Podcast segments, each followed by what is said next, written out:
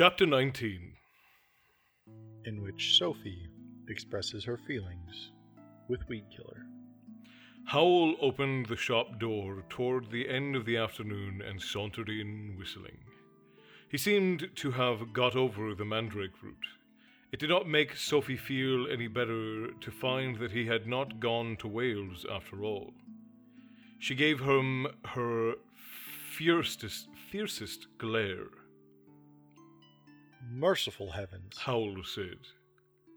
I think that turned me to stone. What's the matter? Sophie only snarled. What suit are you wearing? Howell looked down at his black garments. Does it matter? Yes! growled Sophie. Don't give me that about being in mourning. Which one is it really? Howell shrugged and held up one trailing sleeve as if he were not sure which it was. He stared at it, looking puzzled. The black color of it ran downward from his shoulder into the pointed hanging tip. His shoulder and the top of his sleeve grew brown, then gray, while the pointed tip turned inkier and inkier, until Howl was wearing a black suit with one blue and silver sleeve, whose end seems to have been dipped in tar. That one. He said, and let the black spread back up to his shoulder again. Somehow, Sophie was somehow more annoyed than ever. She gave a wordless grump of rage. And do you know where you are? You are in an endless epic. And here there be dragons. The better question is, do you know where I am? And are you my mother? Right there? No. No? Alright, well, that's unfortunate. Uh, in any case, then I suppose we should welcome everyone back to Endless Epic. We are on the 18th chapter of Howl's Moving Castle, and Sophie's in a mood. She is in a mood. We we Kind of kind of trailed over from the last chapter. right. Uh, we had um, blazed through the last chapter, if you will. We had smoked and smoldered our way through the last chapter. Uh, Smitty had some things to do, so last episode was a little bit sparse. So to make up for it, um, Diana Wynne Jones made this chapter extra long. Yeah. Twice as long as the normal chapter. and both of us have nowhere to be, so we'll be here for at least I hour. mean, I mean, bed and and I, I have I still have videos I have to shoot this evening, but nah. you know, either, either way, either way. no, we don't know what uh, we do. So Sophie's in a bit of a mood. There, there was a, there was a small moment where it looked as though uh, her and Howell were going to have a, uh, a, a, sort of bonding, if you will. Um, well, I came out of nowhere. Ah. No, it came out of your body. Well, I mean, same thing. Sorry.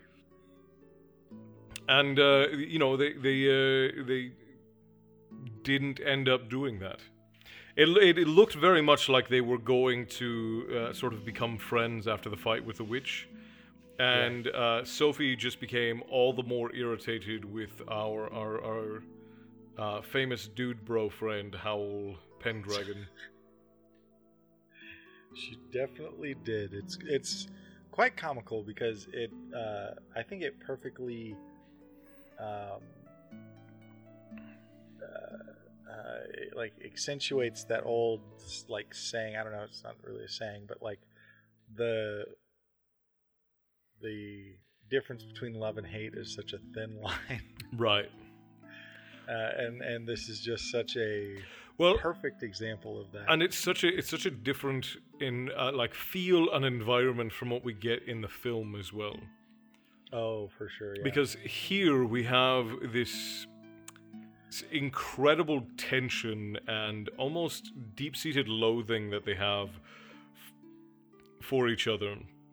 yeah, And somehow in in less than 40 pages they're going to uh, have a thing for each other somehow. It's pretty impressive, man. I got to give it to her. She they she, she packs, I, and I thought she packed a lot into the last four chapters. I was completely wrong. She packs a lot into the last two chapters. Because, like, don't get me wrong, a lot has happened in the last two chapters, but like, there's so much more. Like, that has to go down still. yeah, and it, it it's exciting. it's going to be it's going to be a heck of a thing for sure. It is. it All is. right, picking it up with you, buddy. Yes, sir. Sophie. Howl said in his most laughing, pleading way. The dogman pushed open the yard door and shambled in. He never would let Howl talk to Sophie for long. Howl stared at it.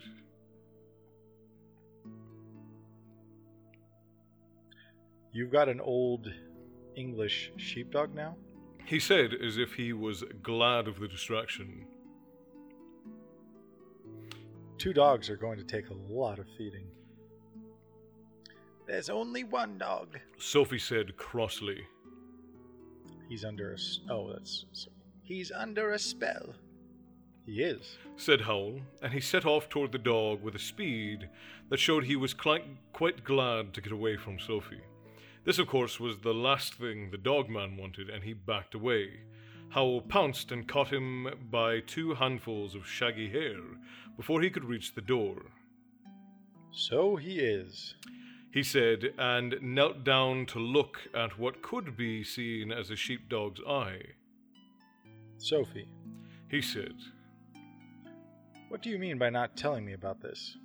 This dog is a man, and he's in a terrible state. Howl whirled round on one knee, still holding the dog. Sophie looked into Howl's glass marble glare and realized that Howl was angry now. Really angry. Good.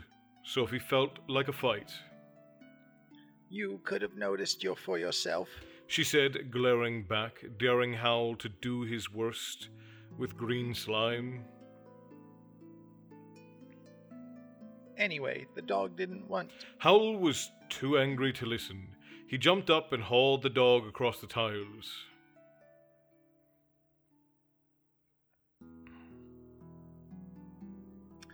Oh no. Okay, it is hell. and so I would have done if I hadn't had things on my mind. He said. Come on, I want you in front of Calcifer. The dog braced all four shaggy feet. Howl lugged at it, braced and sliding. Michael! He yelled. There was a particular sound to that yell which brought Michael running.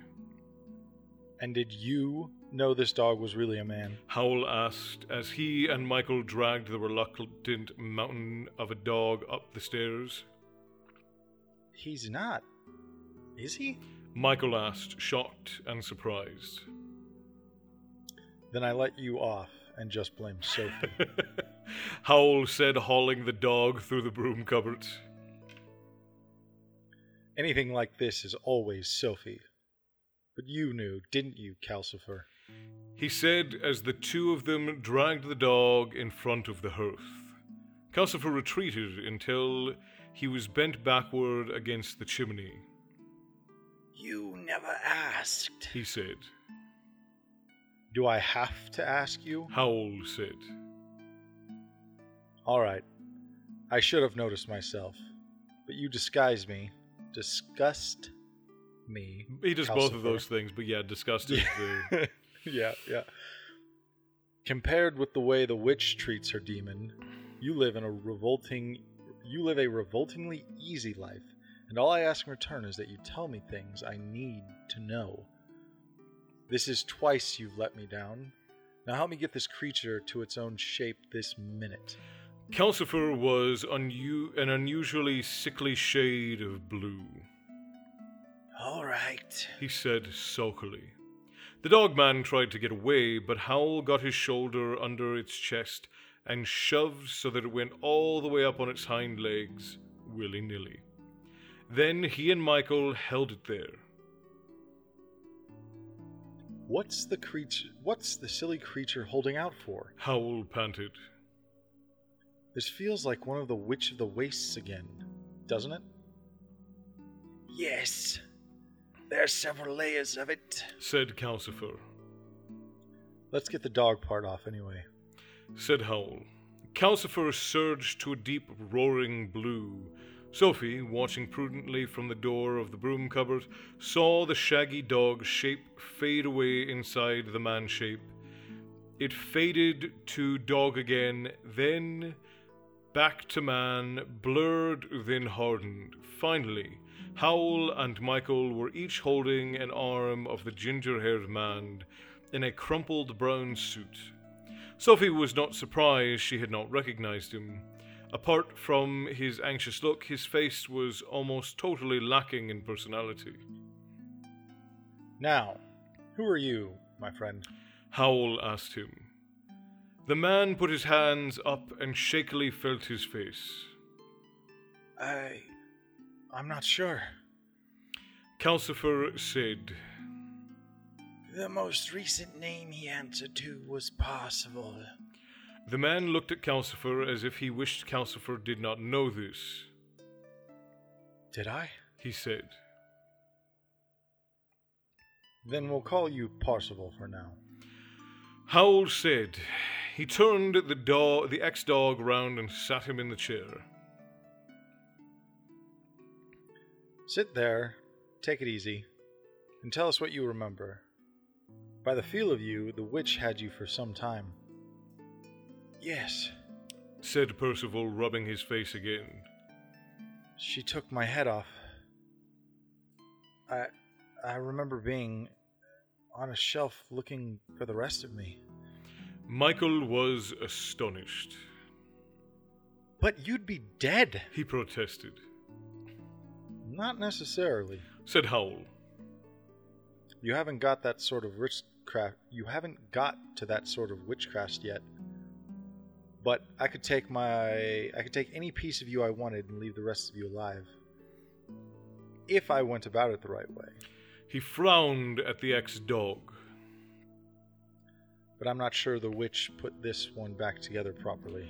Calcifer was obviously trying to prove that he was working hard for Howl and said, This man is incomplete, and he has parts from other men, too.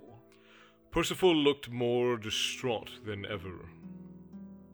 Don't alarm him, Calcifer. Howl said, He must feel bad enough anyway.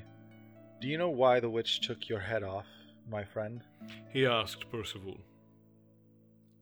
No, Said Percival. I don't remember anything. Sophie knew that could not be true. She snorted rather. Michael was suddenly seized with the most exciting idea. He leaned over Percival and asked, Did you ever answer to the name of Justin or Your Royal Highness? Sophie snorted again. She knew this was ridiculous even before Percival said, No. The witch called me Gaston.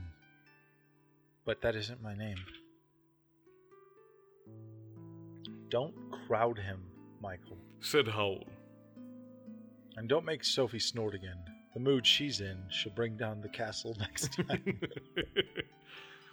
Though that seemed to mean Howl was no longer angry, Sophie found she was angrier than ever.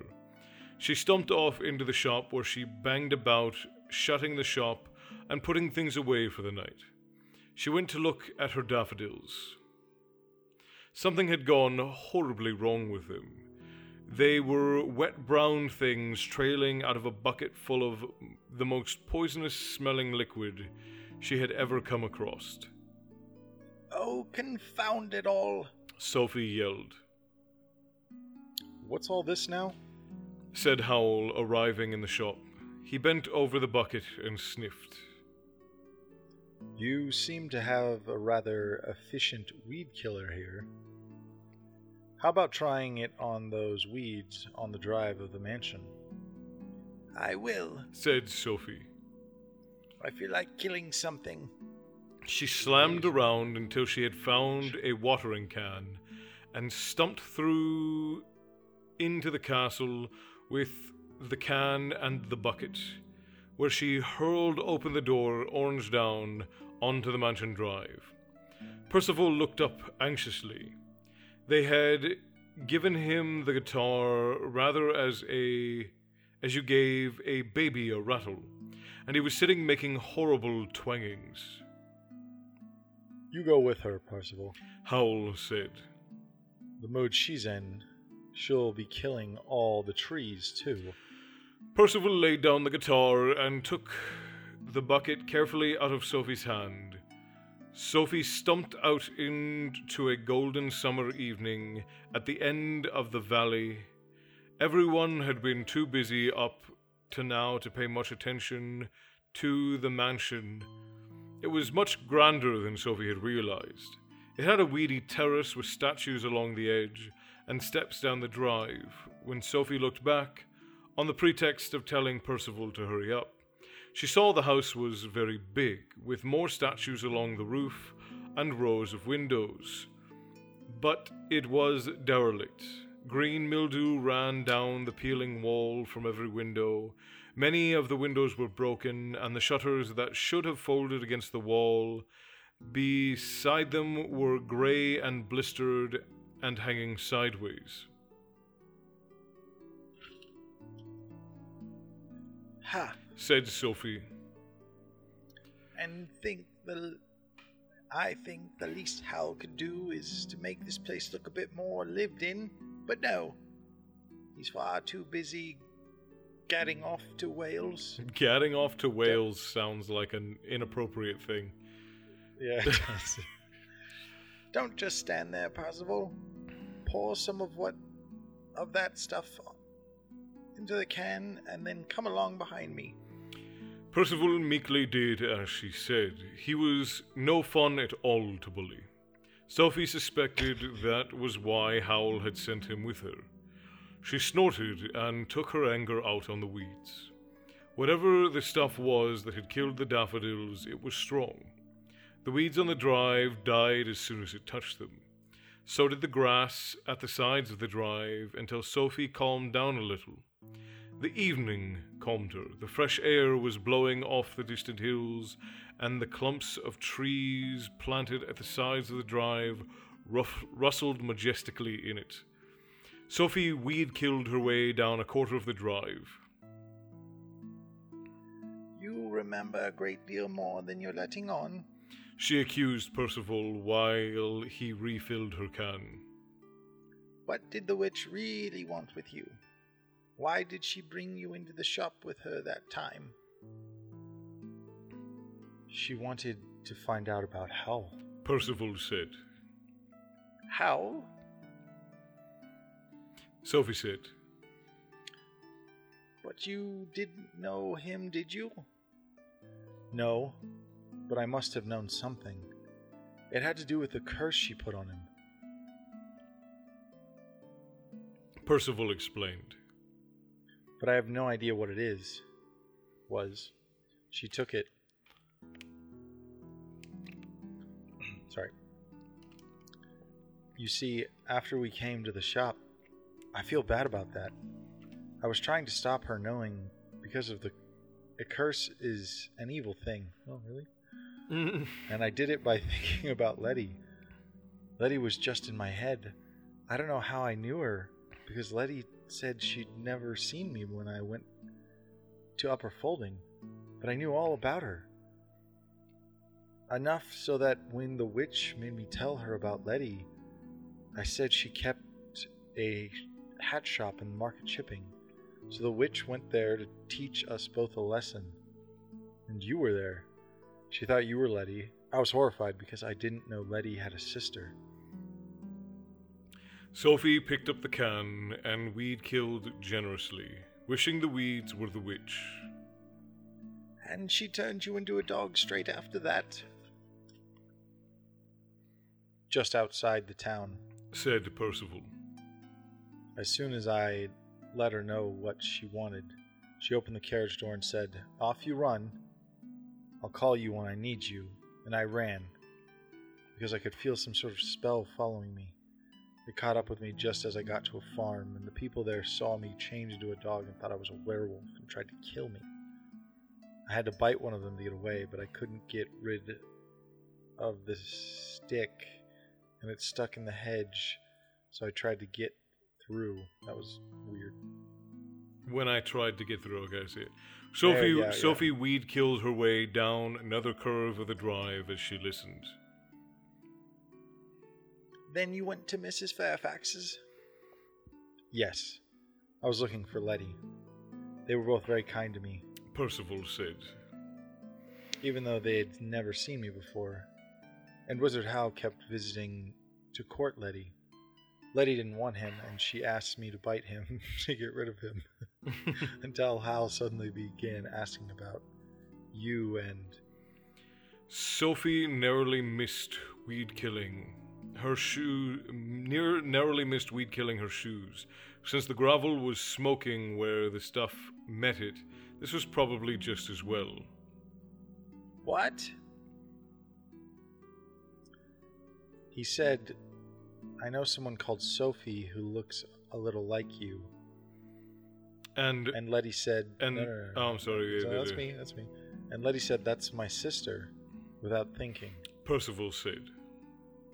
And she got terribly worried then, particularly as Hal went on asking about her sister.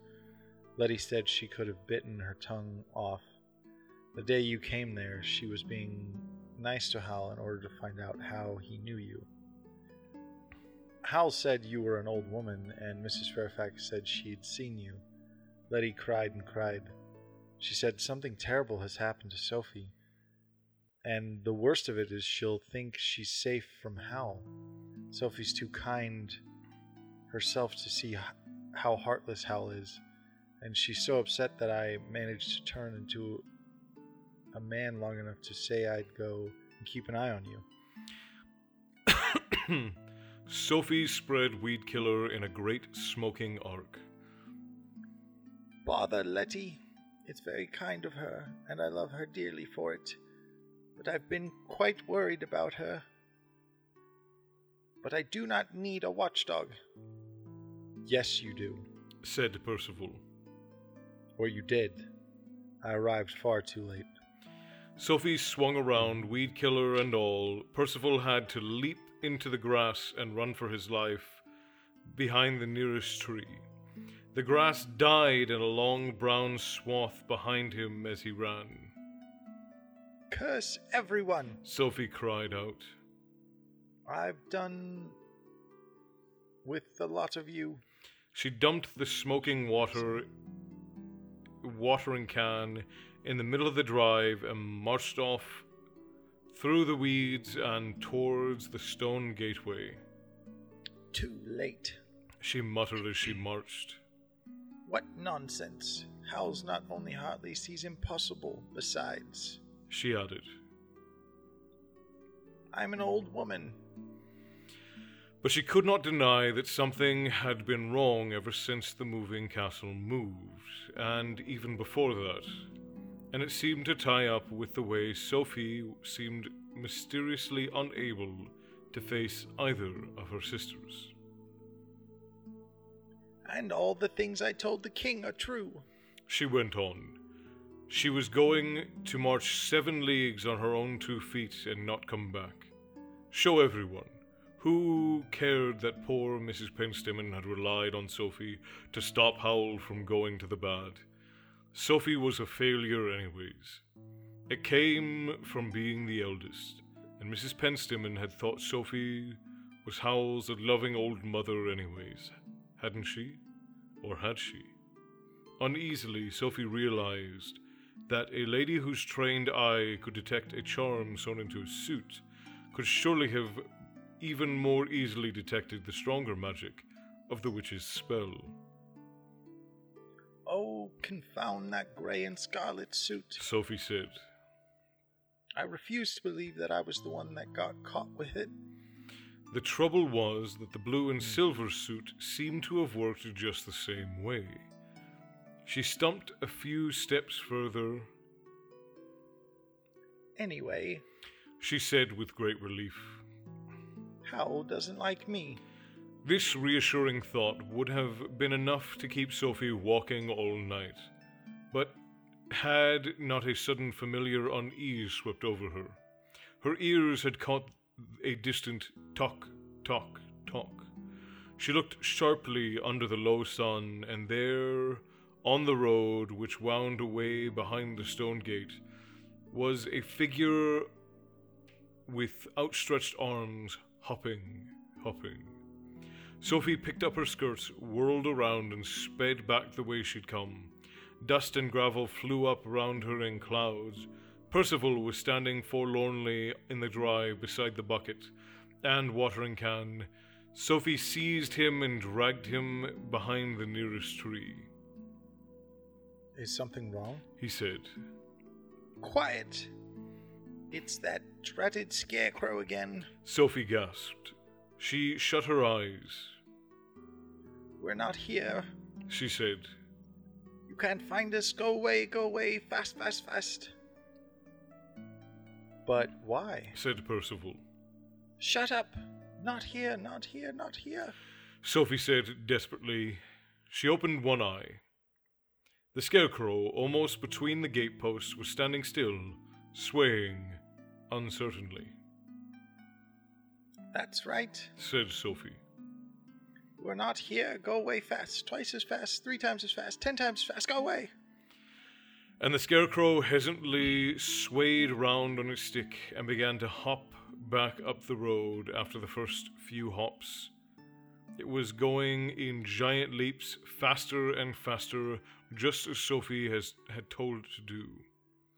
Sophie hardly breathed and did not let go of Percival's sleeve until the scarecrow was out of sight. What's wrong with it? Said Percival. Why didn't you want it? Sophie shuddered. Since the scarecrow was out on the road, she did not dare leave now. She picked up the watering can and stumped back to the mansion. Flutter a fluttering caught her eye as she went. She looked up at the building, and the fluttering was from a long white curtain blowing from an open French window beyond the statues of the terrace. The statues were now clean white stone, and she could see curtains at most of the windows and glass too. The shutters were now folded properly beside them, newly painted white. Not a green stain nor a blister mark. The new creamy plaster of the house front. The front door was a masterpiece of black paint and gold scrollwork, centering on a gilded lion with a ring in its mouth for a door knocker. Huh? Sophie said. She resisted the temptation to go in through the open window and explore. That was what Howl wanted her to do. She marched straight through the front door, seized the golden doorknob, and threw the door open with a crash. Howl and Michael were at the bench, hastily dismantling a spell. Part of it must have been to change the mansion, but the rest, as Sophie well knew, had to be a listening in spell of some kind. As Sophie stormed in, both their faces shot nervously toward her. Calcifer instantly plunged down under his logs, Keep behind me, Michael. said Howl. Eavesdropper, Sophie shouted. Snooper. Howl said. Kind of. What's wrong? Do you want the shutters black and gold too? You barefaced. Sophie stuttered. that wasn't the thing you heard. You, you. How long have you known I was? I, I was who I am. Under a spell? Said Howl. Well, now. Uh, I told him. Michael said, looking nervously round Howl. My Letty. You. Sophie shrieked. The other Letty let the cat out of the bag too. Said Howl quickly. You know she did. And Mrs. Fairfax talked a great deal that day. There was a time when everyone seemed to be telling me, even Calcifer did, when I asked him, But do you honestly think I don't know my own business well enough not to spot a strong spell like that when I see it? I had several goes at taking it off of you when you weren't looking, but nothing seems to work. I took you to Mrs. Pentstemmon hoping she could do something, but she evidently couldn't. I came to the conclusion that you'd liked being in disguise. Disguise? Sophie yelled. It must be, since you're doing it yourself. Hmm. He said, What a strange family you are. Is your name really Letty, too? This was too much for Sophie. Percival edged nervously in just then, carrying the half full bucket of weed killer. Sophie dropped her can, seized the bucket from him, and threw it at Howl. Howl ducked, Michael dodged the bucket, and the weed killer went up in a sheet of sizzling green flame from floor to ceiling. The bucket clanged into the sink where all the remaining flowers died instantly, Ow! said Calcifer from under his logs. That was strong. Howl carefully picked the skull out from under the smoking brown remains of the flowers and dried it on one of his sleeves. of course it was strong. S- He said, Sophie never does anything by halves. The skull, as Howl wiped it, became bright new white, and the sleeve he was using developed a faded blue and silver patch.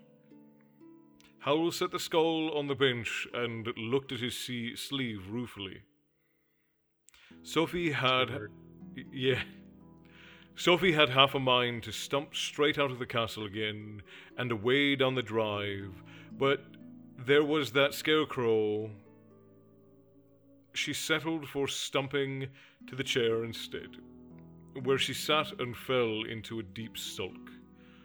I'm not going to speak to any of them, she thought. Sophie, How old is said. I did my best. Haven't you noticed that your aches and pains have been better lately? Or do you enjoy having those too? Sophie did not answer. Howl gave her up and turned to Percival. I'm glad to see that you have some brain after all. He said, You had me worried.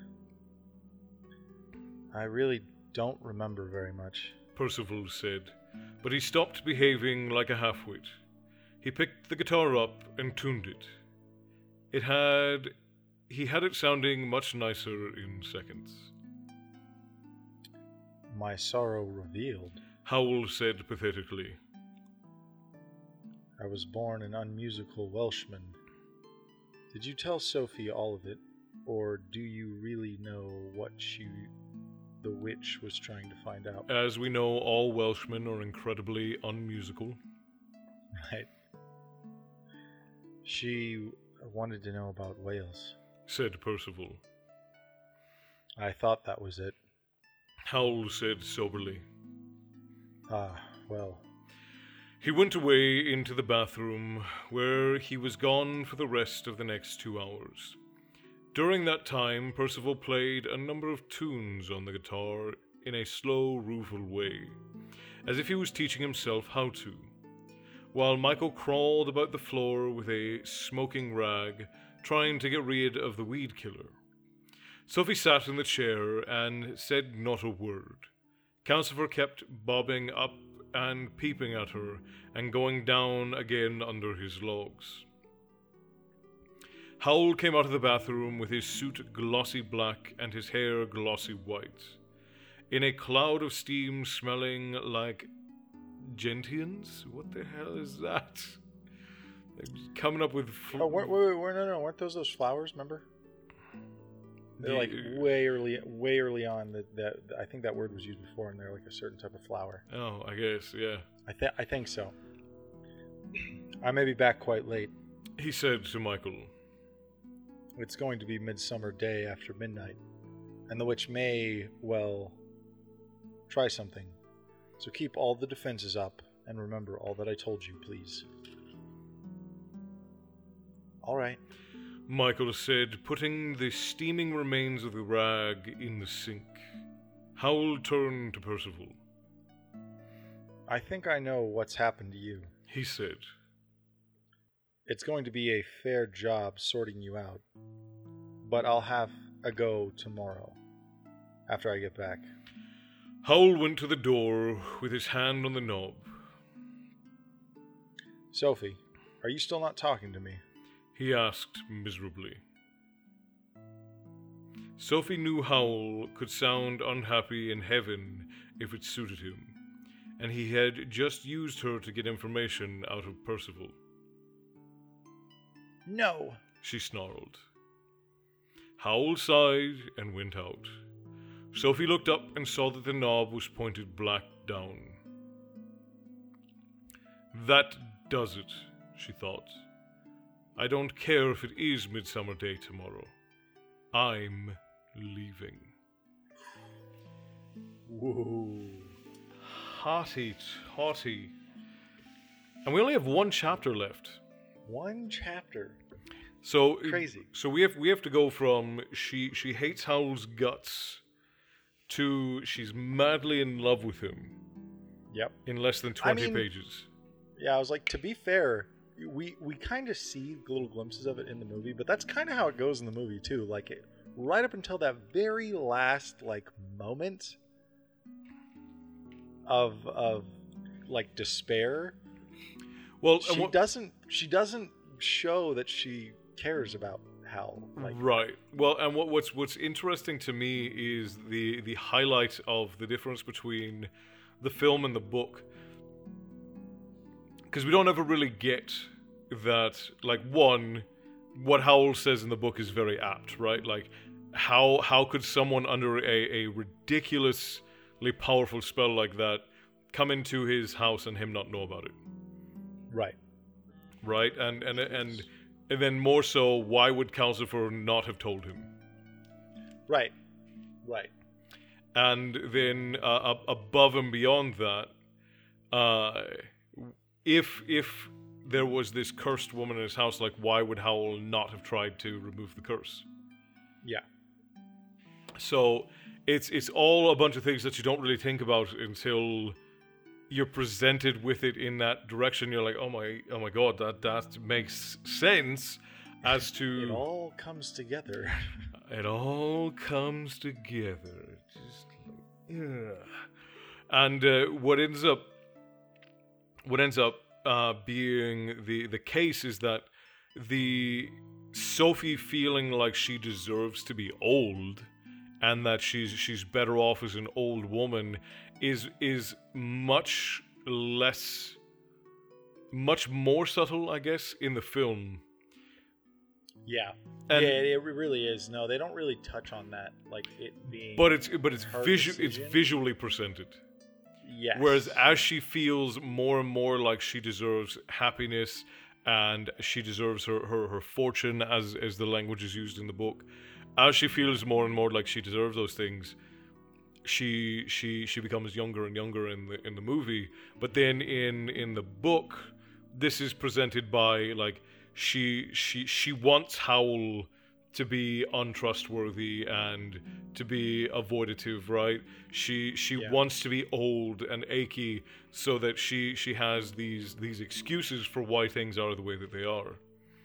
And now at this last moment, uh, she's she's being presented with a different reality, the reality of like what Howl's actually been doing all this time. He's never Yeah. really courting Letty, right? right.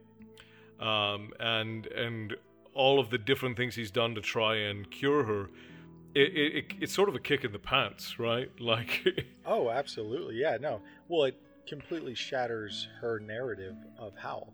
Right, her entire reality of Howl becomes Like this. Like he he's this the the entire book to Sophie. He's this selfish, self-centered, Slitherer outer, slitherer outer. right? You know, never completes anything. Never tries to help anybody. Like it's just Howl. It's Howl, Howl, Howl, Howl, Howl.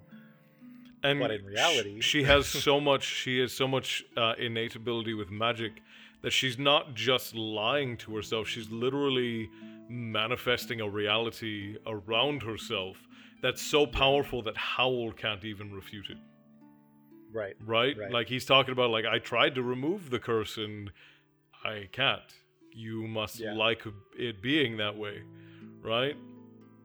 It's actually a really interesting uh, narrative on how people use their problems as an excuse as to Why their problems exist.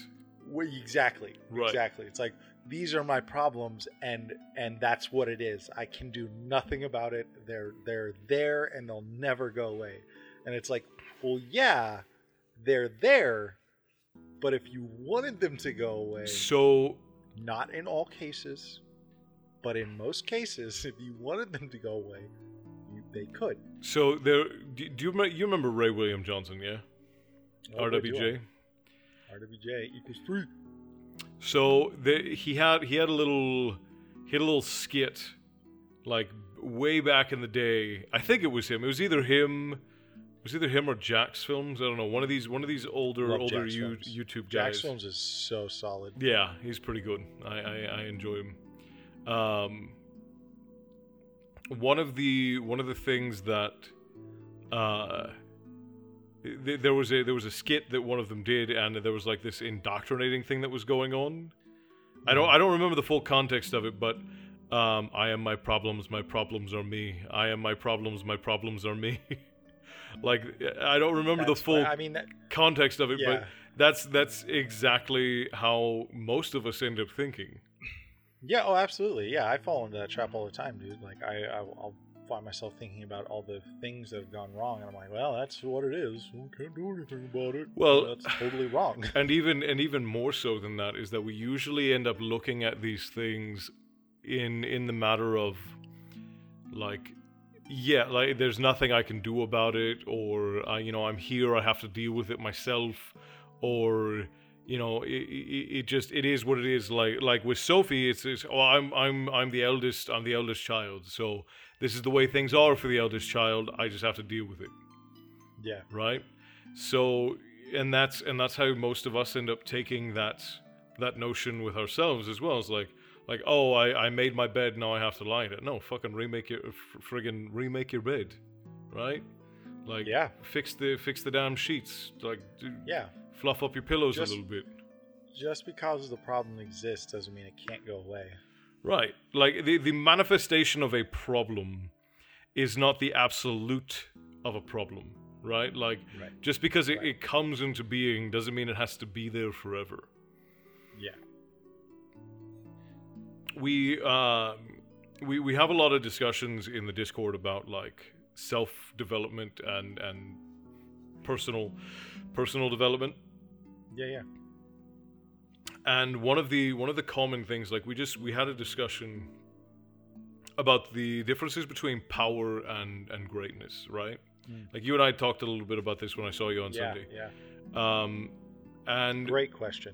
and the obviously we always we almost always equate power to greatness right like they are they are akin Yes. to each other did you lose your you lose your microphone there buddy Yeah, my mic popped out. There's gonna be a huge spike in audio right there. Sorry. It's all good. Um, but there is this there's this idea that well, power and greatness are almost always parallel to each other. Like if you if you have power, people will always associate that with some level of greatness, and people will always assume that you have to have power to achieve greatness, or you know, the other way around.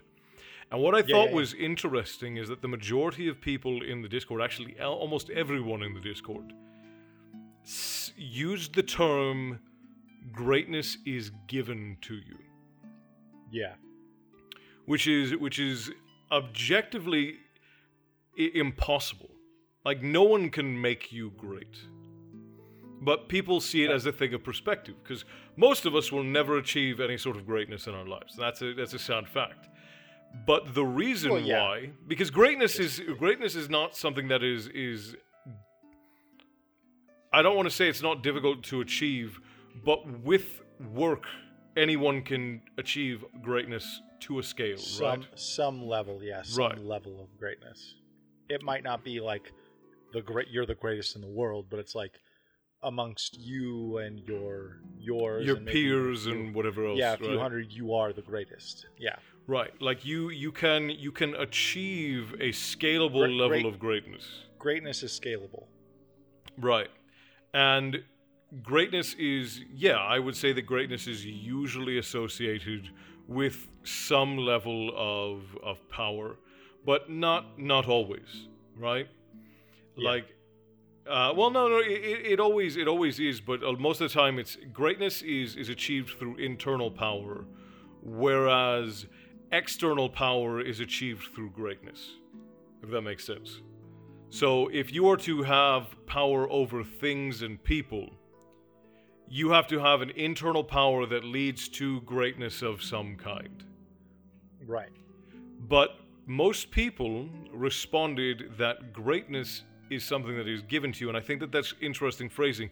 And I and I, I only bring it up because most almost everyone used the word given. Yeah.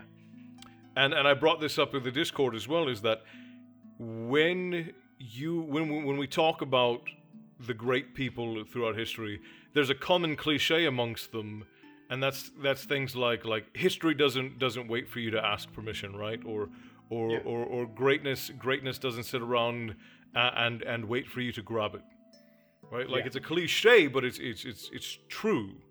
Like the people who achieve greatness of, of any kind go out and they, they grab it, they seize it, they they, they, they grab it by the, the, the short and curlies and they pull on it. Yeah. Yeah. They see something they want and they they go for it and they do whatever it takes to get it. Right. And Sometimes that's a good thing. sometimes, that's it's a bad right, thing. because greatness is also not something that falls underneath a, a dichotomy of, of good and evil. Right? Right. Like you can you can be uh, do something that is g- great but it's destructive, right? Like nuclear bombs create a great and and gigantic reaction.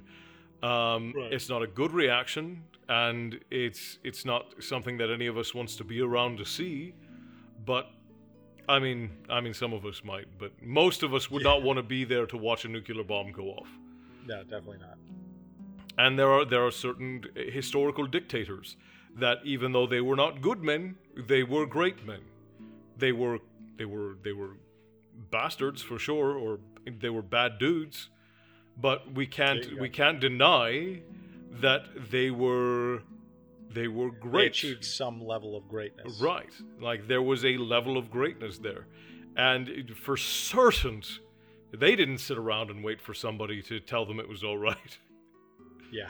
yeah exactly. So if you can if you can achieve great evil without permission, then it stands to reason you can also achieve great good without permission. And it does not require audience either. That's that's that's No. an important thing is that like if if actually, I, I I'll I'll even I'll counter that and say, typically, it won't until it's until you're done, or until you've I I- I'll go Like- I'll go one step further is that greatness usually happens when people are not looking. right. Like it's it it, it is almost a, a prerequisite. Because because it's not it's not like a okay and now something great has happened. It's it's days weeks months years decades of of pain and suffering and work and then greatness happens.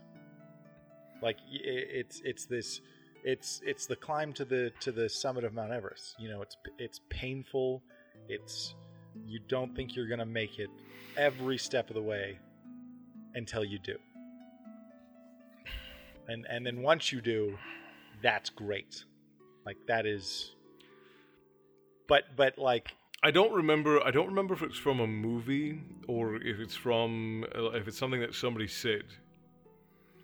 Um, but well, obviously somebody had to have said it. But there's there's a quote that's in my head that's uh, there's an older man talking to a younger man, and the younger man asks him because you, you brought up Mount Everest, and the the younger man asks him why he wants to climb Mount Everest. Yeah. And and he says so that I can be the first man to climb Mount Everest. And then he says, "Okay, well then what are you to what are you going to do?" He says, "Well, I'll climb it again." He says, "But why?" And he says, "So I can be the first man to climb Mount Everest twice." He says, "Okay, well then what then what are you going to do?" He says, "I'm going to climb it again." He says, "Why?" And he says, "So I can be the first man to climb Mount Everest three times." Right? So Right. there is this w- when you talk about the scalability of greatness um, it is it is very much it, it is is a journey with no no destination but more like mile markers. Right? The destination for great the destination for greatness and success since we're since we're on this track the destination for greatness and success is death. As with everything. Right.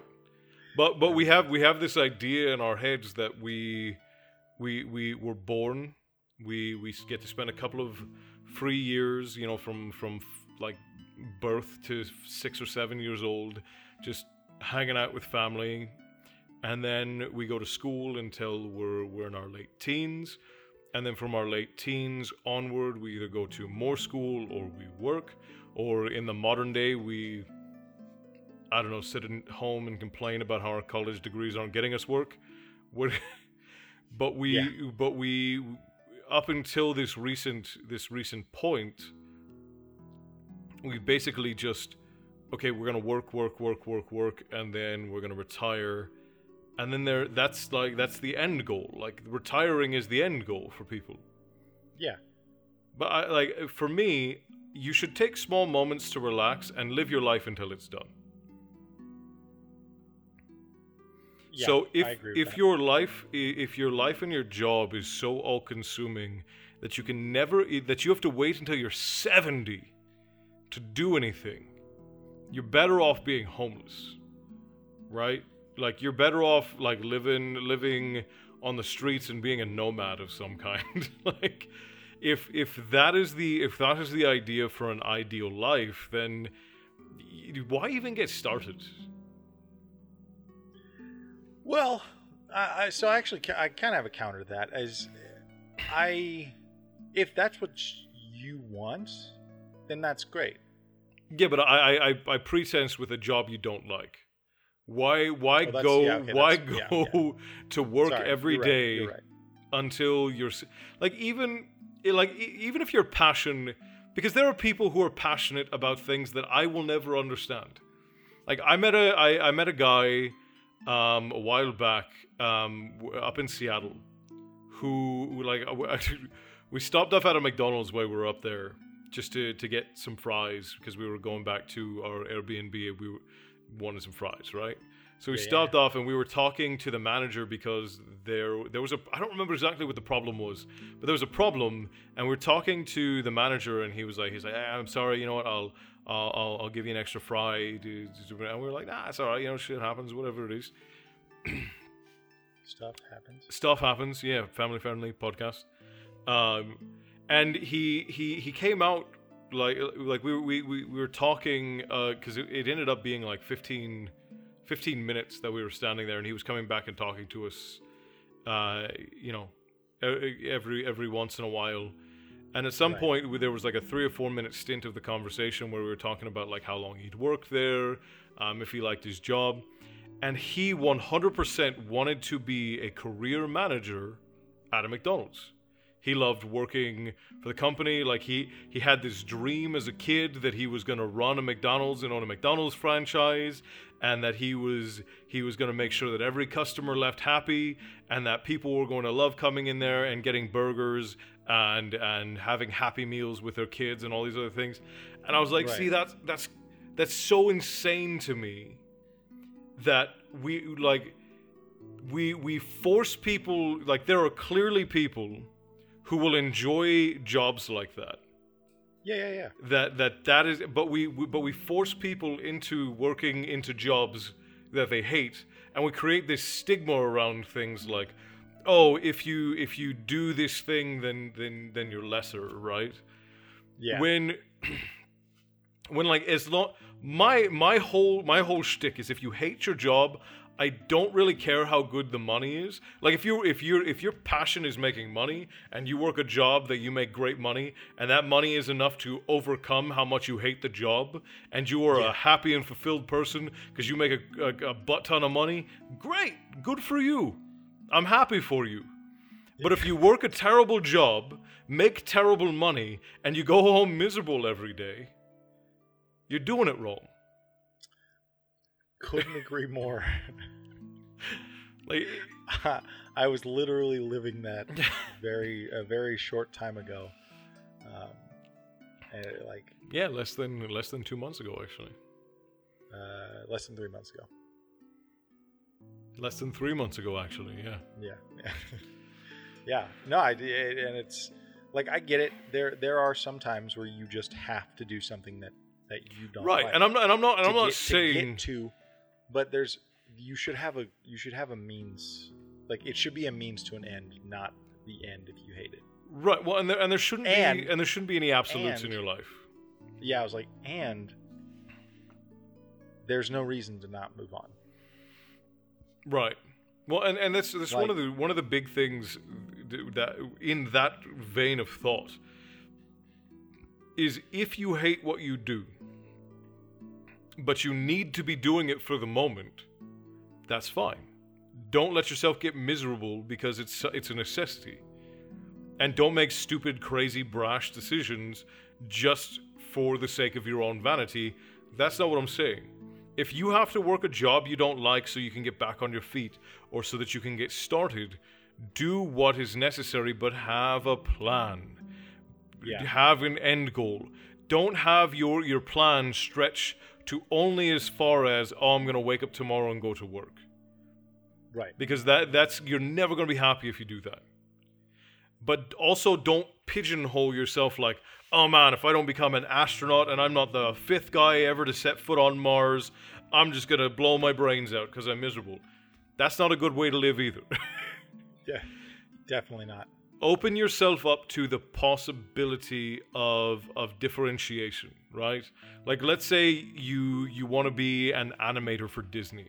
That's a lofty goal and working for Disney sucks. Okay? I, like I don't I don't want to like degrade anything but I, I know several people who animate for disney and as much as they love the environment and they love what they get to do which this is this is what we're talking about they they love the work enough and they make enough money that they're okay with the crappy work conditions Yeah. so it balances out enough that they're like, this is great.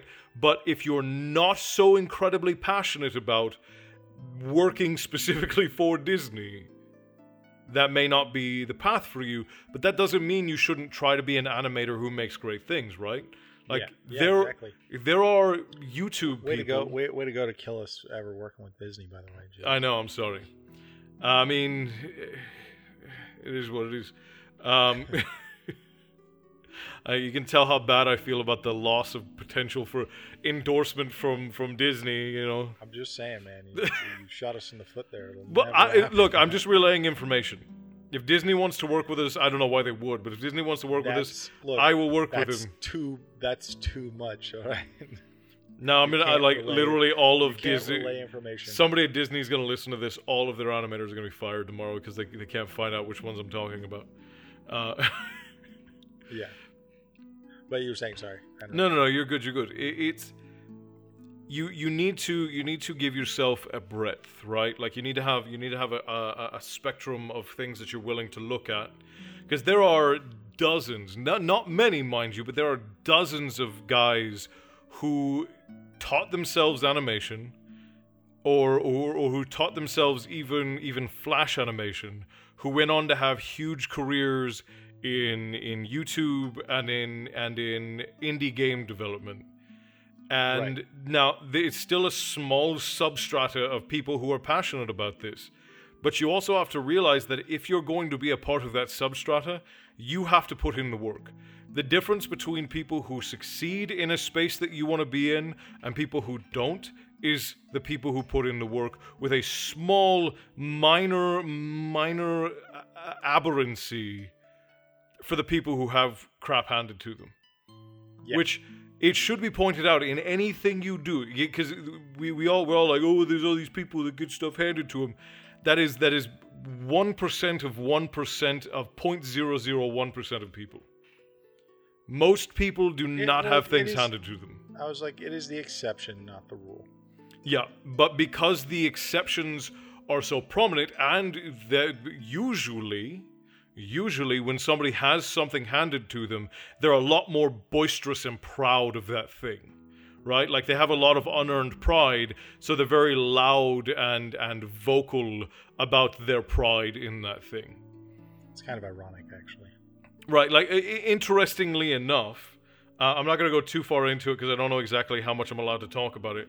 But the guy, the guy who made the the game Downward with the little owl, right? It's it's a it's a little platformer game that we that we uh, Black Dragon Tavern um, we supported their Kickstarter. Um, and I played it on stream. It's a little, it's a little pl- platformer owl, and uh, what's what's the owl's name? In downwards.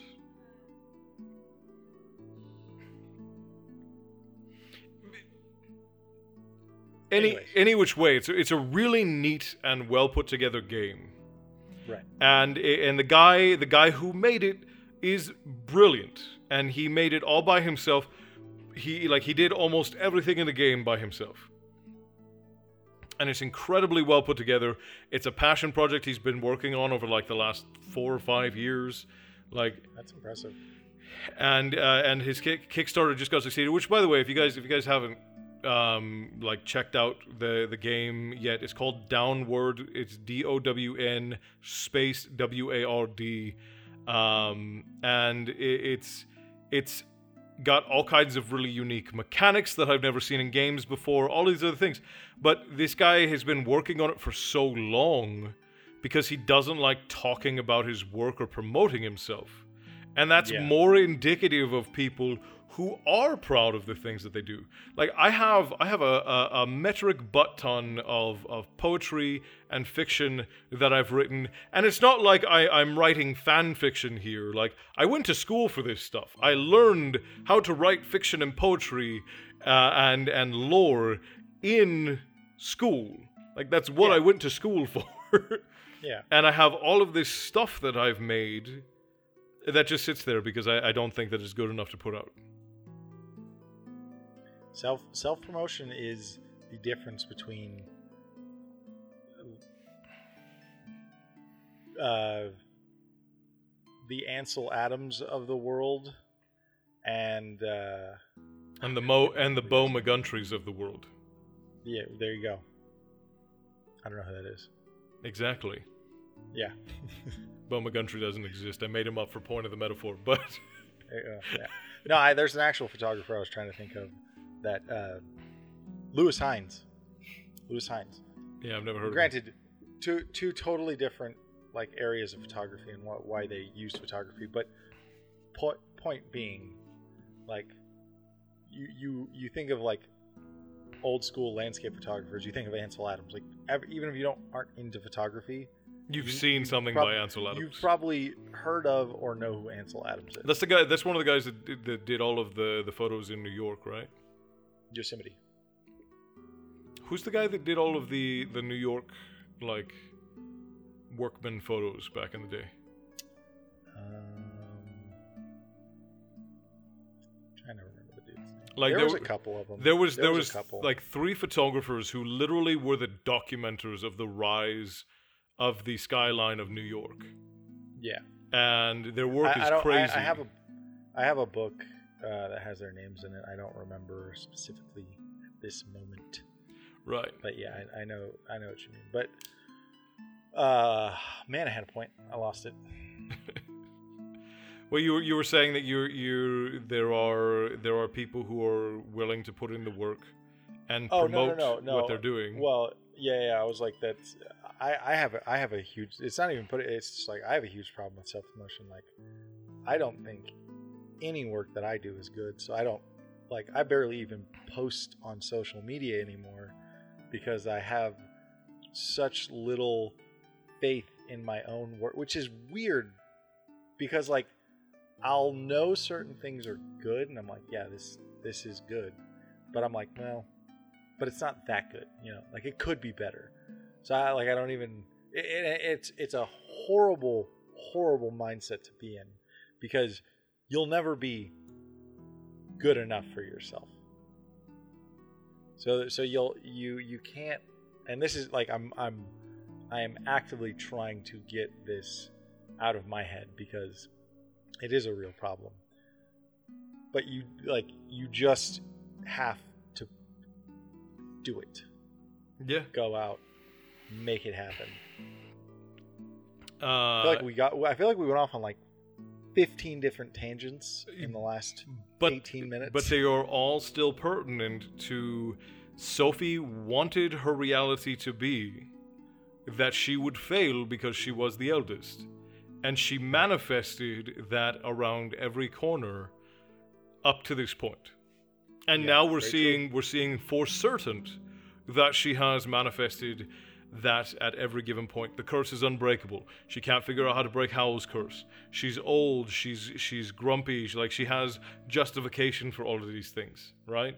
yeah, Like Yeah, she yeah, yeah. she even killed her flowers, use it and created the exact opposite of a fertile flower, which is weed killer, yeah, right? Like she she has, and it's such a it's a sublime metaphor for how powerful your opinion of yourself is, because if it's too high, you're gonna fail, and if it's too low, you're gonna fail. Like Yeah. this is one area where you do not have a whole lot of margin for error. No, like you have to you have to get to know you well enough to go hey man like i can bench i can bench 100 pounds right because because if you're like oh no i can only bench 50 you're never going to get any stronger and Yeah. you're going to constantly sit there and be like yep i can only do 50 and i'm never going to get any stronger but I they- actually used to do. I actually used to be like that when I was doing a lot of weight training. It wasn't until like the last uh, two years that I that really changed for me, and I and I started just like pushing and like well getting progress. and it's then great. Yeah, I, I, I stuck myself. It, I was like, well, yeah, that's that's just what I that's what I can do. That's what I can do. well That's and all I can do. and there are there are limits to the body so obviously be careful be safe but at the at the same time then you have you have people who are at the opposite end who also never get stronger because they're constantly tearing muscles and and hurting themselves because they're going too hard at the gym Yeah. right and obviously this is a Always a physical metaphor for a mental problem but it, it all it all still exists in your head because like let's say let's say you have you have the guy who's doing 50 on the bench and then you have the guy who's doing 200 on the bench. The guy who's doing 200 is beating the hell out of himself. And he's having to take two three days off from the gym because he he, he hurt himself. He like he, he's he's taking a lot of time to heal.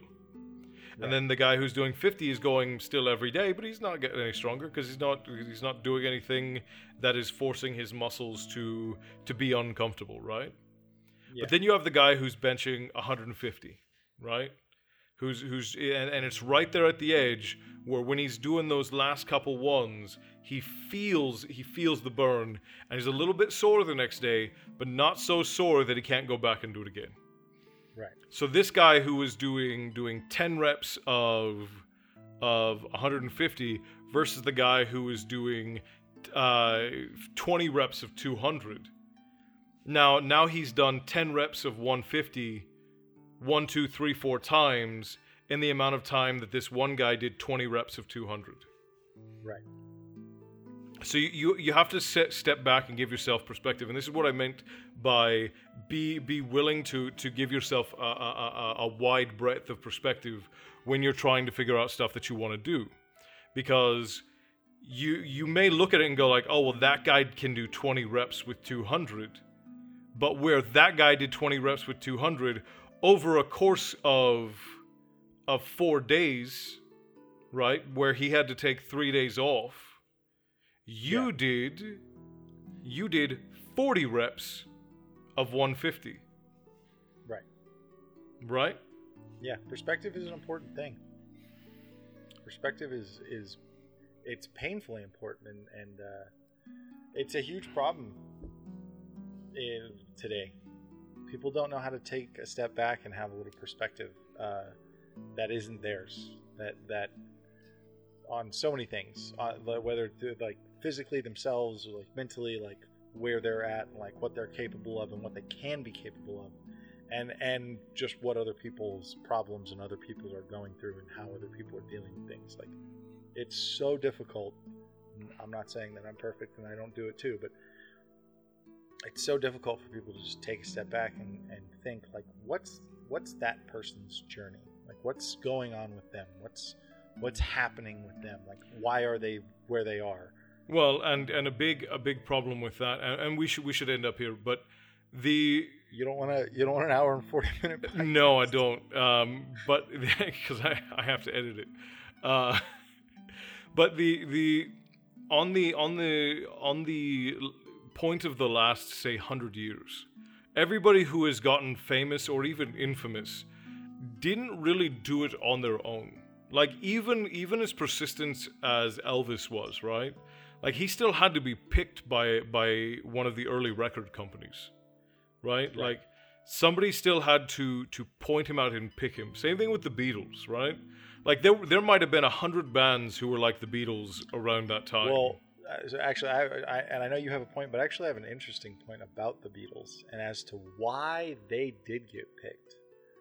Because before they were the beatles they played this club in germany yeah, where they literally they played eight hours or ten hours a day or night whatever for like four months straight like every day just just playing just playing just playing like and they had to come up with new ways to do songs and new like and just like so many different songs and like it, it, it's it's kind of funny actually like it's kind of like it's like that's why the beatles were the beatles was because Right. they they had that they had that instance where they played that club for x amount of time it could be less or more than four months i don't really remember um, but it was every day for hours and hours and hours and they just played and played and played and played back to your point sorry i just thought like No, no, no. Like Uh, that, that, that's point. it's it's valid on the point though, because part of the point is that if you put in the work, you'll get there. But the reason why we have this delusion of, you know, if, if it's taking too much time, it's not working, is because we we have this this constant uh, upheaval of of perspective because of how fast this stuff happens. Like we don't ever document the growth. Like we see a little bit more of it nowadays with like YouTubers and TikTok people, but it's it's a little bit it's it's still kind of jarring because people still blow up overnight, and we Yeah, just was like, assume like, oh, if it doesn't happen overnight, then it, it's a problem.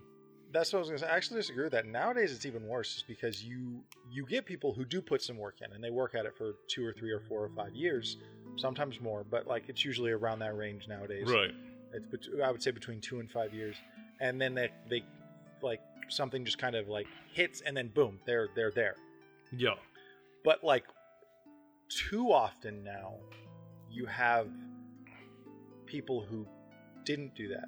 Like they kind of started a year or so ago, and then like they have this like niche, or they get that one one thing. Which, and don't get me wrong, it, it probably was something that they worked on for years prior, and then Right. now it, it's being recorded and put on the internet. But so I, I guess they still kind of put in the work, but stuff happens that that still that still actually adds to my point is like there's always a backstory Right. whether you see it or not. There's always well, and there's always a journey so it, it's it's nine and a half times out of ten. it's funny because that's one of the reasons why I uh, why I've never really pursued putting out like once once I once I can justify like putting together a whole book and putting it out and printing it, you know, for whatever reason. Once I get there, then then I'll I'll, I'll you know worry about my writing. But one of the biggest reasons why I've never really put writing as a priority or as something I want to do as a career, I get literally 15 to 20 messages a day, not a week, not a month, a day, from people on TikTok and Instagram and through email of people going, Oh, hey, I'm a writer, I'm writing a movie, I'm writing a book, I'm writing, I'm writing a novel, I'm writing, you know, I'm, so many people who hit me up, they're like, Oh, I'm writing these things and I wanted your opinion. I wanted you to consult on these things. Like all of these, all of these different people, and some of them write decently. Like some of them write decently, but most of, mo- like ninety percent of the people who message me, their their their writing is is inelegant and unrefined, and because of the the way that we, the way that the information highway works people who are not skilled writers can become published and can have their work blow up without really any any amount of work in behind it. Yeah. Well, you saw that with uh, Fifty Shades of Grey. Perfect Fif- example. Fifty Shades of Grey and Twilight. One of well, uh, well, I- I- like because yeah, Twilight's campy. I, I wouldn't say it's bad. It's it's campy well, it's because it's, the the it's- books. It's not no, well no, no. The written. the movies are really bad. The movies are really really bad. The books are are written for teens. right. Like it, like it's it's written for someone in that stage of their life to be able to relate to and comprehend. So so it's not complex. It's not elegant because it sh- can't be. It wouldn't have sold if it was. Like that I- wasn't they- its intention. I, that's that's not true because uh, I, I I it is though. Christopher Christopher Paolini, uh, the guy who wrote um, uh, the Inheritance series, Eragon. Nowhere near as as popular as Twilight. I will. I agree with you. Nowhere, near as popular. near the level of of of of like sale volume, and and that's why. right. because because that book is very well written. It is very elegant. It is, you know, the, it, it is a very like well written book. I mean, especially for what he was a 15, 16 year old kid when he wrote the first one. yeah, something like that. Yeah. And, and that's that's my point though. Is like because Fifty Shades of Grey is trash, just shit, trash, garbage. yeah. sh- shouldn't. But uh, man, I actually totally forgot the point I was getting at here. Uh, we, Twilight. Twilight sold well because it was uh, written for No, that no, I know, but what, what was what was our other what was our main point behind Oh, I was I was talking about how I I don't. Oh, how to- how writer bad writers can be published. Yeah. Yeah, yeah. Uh, Fifty Shades of Grey is is the perfect example for that because that is actually terrible writing. Like the characters are just just plain awful. Total just Poorly written, Garbage. poorly interacted. Yeah. There's there's no actual character development anywhere. There's no story arc whatsoever. Uh, and I don't care that it's a romantic w- novel. I don't care. That's that that's poor novel. whatever, yeah. That's poor writing. You need to have character development, character arcs. You need to have an actual story arc like there like there has to be look, look, look, look. There has to be. I wrote, I wrote, I wrote, and we're, we shouldn't be talking about this on the family podcast, but uh, I wrote, I wrote better smut than that when I- was 17. Okay, Jeez. I'm just gonna throw that out there. I was like, you're just taking it to a whole other level, aren't you? I look, that's what it is. All right, it's it's they're they're bean flicker novels, if you will. Right. Well, but and that like again, that that's that's not to say that like you can't write something like that and it be of a quality, but but um, yeah, I like there there are other examples of, of really poorly written. Well, books and that and that's the thing is like I don't want to be I don't want to be just one more, and, and it's, it might be an excuse that I'm using, and it probably is, but I don't I don't want to be uh, just one more person who's like oh I'm a writer, right? Like I I, I don't think I've well, it, no, that I don't think I've definitely that ever definitely is myself as a writer in years. Probably not. Yeah. No, it def it definitely is an excuse because you know that that wouldn't be how you went about it. Yeah, That that 100% it's, it's I like I well, I can't think of the multiple of excuses I have as to why I'm not, uh, you know, doing photography full time. Um, I'm just a scrub. That's why. okay, we have rambled on for far too long. we need to end this. This is this is two podcast lengths. Thank you guys so much for joining us for this extra long and entirely family friendly episode of Endless Epic. Um, you can follow We my brother. more. We can follow my brother over on uh, Instagram at Anshawn A N N N S E A N, as well as on TikTok at the Real Thick Jesus and Twitter at Real Thick Jesus. And of course, you can follow me on the things at Real Slim Jesus on uh, Instagram and Twitter, and at the Real Slim Jesus on TikTok, and of course Black Dragon Tavern on all of the things as well. Um, you can also follow us on Patreon, which uh, big shout out to all of our Patreon supporters who get the podcast approximately a week early. um, and who also get a plethora of other things like access to the uh, lore book that I am writing and Faye Fox Art is illustrating, as well as to uh, a uh, more adult podcast called uh, "Who the Fu- Who the Frig Asked You," which will only be available through Patreon for the time being um, as well as a bunch of other stuff. I like I literally I make all kinds of extra stuff and then I just throw it up on Patreon because you guys are throwing money at me over there. So I'm just like, here's the things that I'm making that I that I don't put out anywhere else. Um, and yeah, thank you to everybody who listens on a weekly basis. We love you guys. Thank you to all of our podcast subscribers and reviewers. You guys are spectacular. And uh, Marcus. and thanks to our official reviewer Marcus, who is uh, you know, is a heck of a guy. He is. He's British, but we don't hold it against him. No, never. Uh, anyways, thank you guys so much for watching. Um, I've been Castle. He's been Smith, and we hope you guys have enjoyed the show. Stay bloodthirsty, and remember All hit the Black Dragons, and we will see you guys next time. Bye bye. on Dragon Ball Z. On Dragon Ball Z.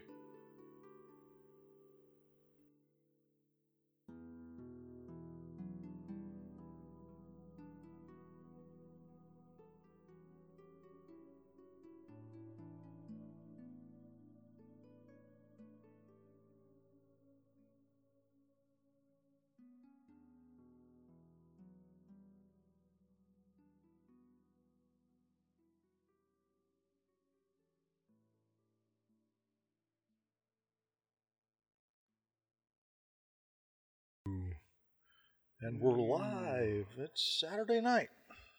I mean, I've been live for a little bit. Somewhere. I don't. I don't. I don't know what. Well, I'm live right now. Somebody. Somebody uh, will be listening to this on a Saturday night, and they'll feel like we included them. Exactly. That was my. That's exactly what I was thinking. That's why I said that. That's why I did that. You're welcome, Saturday night people. Saturday night people. So, Saturday night. all you. Saturday night people out there. Well, because this comes out on Friday, you have to imagine some people will listen to it on Friday, but the majority probably Saturday, Sunday. Yeah. So uh, uh, we we we've had. Do we want to talk about the last chapter at all? Do we want to talk about the last chapter? I don't even know what happened. We blasted Because- through that so fast. I don't. Even I was like, because we didn't talk about it at all. Right. Yeah. I, uh, I don't even. I Um, don't even know what happened. Well, I mean, more or less, Sophie just gets kind of angry. Yeah, it feels like it feels like a, a and you'll for- you'll forgive me for the metaphor. It feels like a time of the month chapter. You know, hmm. Ooh. Sophie's really really grumpy through the whole thing, and everybody like kind of avoids her a little bit. Like And Miss Angorian pops back in for a minute and tries to steal find Howl's guitar. We find out that she thinks Howl's guitar is her fiance's guitar. We find out that she says that she thinks it's his guitar. Well, yeah. That was a weird. I don't understand what that differentiation was for. because it well it's it's it's relevant for later. Is it? Yeah. I don't recall. Well, there you go then. Yeah, I mean there's there's not there's not a whole lot th- to be to be talked about. Um Sophie eh, does end up uh furthering Howl's curse a little bit. Oh, that's right. Yeah, she grows sure she grows a baby mandrook mandrook mandrake. Mandrake. Uh, that happens. Mandrake create. Uh, by the way, just as a as a as a you and me conversation thing, that's all right as the as a like a back end uh, note. Marcus conversation. yeah, for Marcus because I know that it's like Marcus and Selena. I know who are listening all the way to the end. So like it's really just for Marcus and Selena, if we're being honest. Well, I mean, you know, that's fine. um, it's like a little conversation with him. Actually, if you if you guys are, I no, I think I think Ray listens to the end too. I think Ray listens to the end. I think Irewolf might as well. Um, got a whole ton of people. I know there's a whole like three or four people that I am aware of who uh, who listen to the end. Anyways, um, we had a conversation, uh, Faye and I did, about um, the lore videos that I've been putting out on on YouTube Right. because it seems like when I do the like shorter, easy to digest things, um, it, it gets to more people. More people get to see it. And when I do the longer, more in depth dives into lore and history and myth, tends not to do that well. You you know well, what you should do then is just do the quick, easy, bite ones, and then do one a month of like a big deep dive that you just put together over the course of that month. Well, what we were thinking actually was I, I was gonna just start doing like five short videos um, in in this mythical world where I pretend I put out five videos per week. Uh, Right. Uh, five, four or five short videos, and then do like one big lore video per week. But Mhm. we're we were thinking like some of the people who really want this content don't ever actually even get to see it because YouTube doesn't send out the notifications. Like I am subscribed to my own channel on uh, a second YouTube channel, and I don't even get the notifications when I when I put up a video, Yeah, I, I don't ever get your notifications when you put out a new video ever, which is which is which is is crazy because I have and I and I have the bell dinged yeah. So as we're told to do. Right. so it, it it's it's more than a little bit ridiculous that their their whole system just doesn't work. But what we were thinking is to just put them out through the blog and through Patreon, like the big lore videos out through the blog and Patreon, and just mention to people that that's where they are. Because I also get a lot of like weird people in the comments of those videos who mm. are like trying like they it would be one thing if they're just commenting like oh this video sucks it's awful but they like go around to other people in the comments and try and convince them to stop watching my videos because what I'm talking about isn't widely accepted lore and mythology. And I'm like, yeah, I said that at the start of the video. I bring that up literally in every video. I start out the videos by saying, You've probably never heard this version of the story before.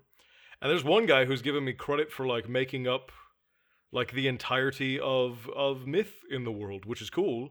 And I wish I could That's take really credit. Well, I mean, according to that guy. But yeah, so like uh, there, this, uh, it, it came up because of that. This guy's going around to all of my videos and basically like accosting people in the comments. Um, Block him. Delete him. well, but the thing is, is like that's not the first time that it's happened. Like you get these people So who are. him. Delete him. Just no, no. no, I, I'm I'm serious. Like, don't even play with it. Just Well, I don't even I don't even have to don't if they get overly aggressive. If they get overly aggressive in the comment, YouTube's new system automatically hides them. So I don't ever block or delete anybody, but I if YouTube's system does it automatically, I don't undo it.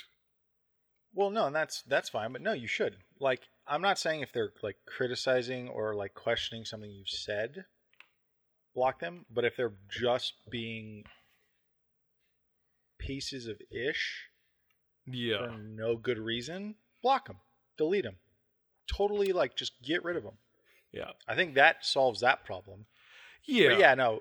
People's attention spans are short. If they if they don't actually want, like, they're not like seeking a long form. Well, They're not going to watch a long form. and it more more than that, like I'm more than happy to do like lore. Well, and the funny thing is, is like a lot of the videos this guy was commenting on, like they're not even like in depth dives into our family's lore. You know, it's it's more it's more like general summaries of lore and mythology combined with like some some general traditions and variations on stories. But like there was uh the, like the the fact that leprechauns are not little people that they're tall. Like they the one of the videos that uh he commented on one of the people he responded to was talking about how leprechauns are uh, he's like, oh, I didn't know leprechauns were actually really tall and that they hid themselves as trees. Do you have any recommendations for books? And then he went into like how um, our family from Ireland is fake, like we do, it's a fake clan, and then how um, all the things that I'm saying are stories. There, it's all fake and it doesn't relate at all in any way to Celtic literature. And I'm like, there are some videos on my channel you 100% could go on there and be like, this is never mentioned, and you would be 100% correct that in mainline lore, not mentioned. Literally, you can Google, you can Google like leprechaun origins. I think if you, I think you can Google leprechaun origins, and you will find stories about leprechauns being tall, gangly men that wore red hats and that would hide, that would stand on their heads. They would bury their heads in the ground to look like withered trees to hide. Like, but Googling's hard. like, it's just, it's a fucking, I might have it's a befuddlement to me. I might have to click through to two or three, maybe four pages before I find a reference to what you're saying. Maybe five. right, and it would be No, that's that's what I'm saying. Well, bro, that's what I'm saying. Like you just like you, the, every time you get someone like that, just block and delete them. Blo- ev- delete all their comments. Block them. Well, I, I, I, Don't- I, I don't, I don't have to, I don't have to delete them. I can just, I can just hide their, co- I can hide the user, and then the user can't comment on videos. They can comment, but the the comments don't show up. Yeah, just do that. Like, don't even give them the platform. I, I don't, I don't, I don't like doing that though.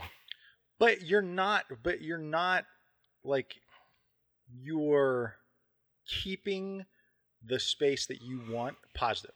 Right, I guess that's fair. Because criticism, you're not getting rid of. Right. and it's it's not the same thing between blocking. I mean, you can go, you can, and you can go to the you can go to the um the Finnish gods video I put, and you can see that I don't I don't block people who criticize me. There are over a thousand comments uh, from people telling me how poorly I produ- pronounce Finnish words. right, right. Actually, that's that's something entirely different because you do pronounce them terribly. right. I didn't even like it's it's still funny to me that I didn't even think like, oh hey, maybe the way that I know these words are said is not correct and I should look up the the origin language. Nope. My pompous ass just cruised right in there. I was like, nah, I know how to say this shit. yeah, it happens. It's all right. Um, but yeah, I, I wouldn't I wouldn't put too much effort into it. Like you get people like that, just block them, just hide them, just get rid of them. Like it's not worth the effort to even respond to them. Honestly, well, and I like I just responded to the guy because he literally he literally left like ten comments over a course of like two or three hours. Um, and I'm like, why did you keep coming back if you hate my content that much? Like, because they're bored. It's not about. that's exactly that's exactly what sp- Faye yeah. said. He's like, she's It's like, just he's bored spreading and miserable. No, exactly. They're having bad days, bad weeks, bad months, bad lives, and they have to put it out. It's projection. It's nothing. You you could like you'll they'll oh, you're always gonna run into this. It's uh, like dude. People will always project. Real, real quick, real quick. This was this was given to to Faye and I. I and I- it just says epic. It says, it says hang on. It says bison jerky. Oh, Oh, okay, nice. But somebody made the decision to make bison jerky out of uncured bison bacon and then mix in dried cranberries. Okay, I love cranberries, but that's weird. It's it's it's gross is what it is. Like, like I love cranberries, but that's I I I, know we talk about it all the time. It's a it's a regular point of discussion in the community that your your prostate is bulletproof. amen. Like the next time next time a president needs needs like a bodyguard, they're just gonna put your prostate in between the the world whatever world leader and and everybody else. Cranberries. Fucking Yeah. Cranberries Cranberries for the bullet. for a bulletproof prostate. All right, It's probably actually podcast. yeah, I mean to be fair, that's what we're doing. To be fair, To be fair, to be fair, is that a moment of silence, silence, if you please. Yeah, all right, there you go. Look at you getting all professional.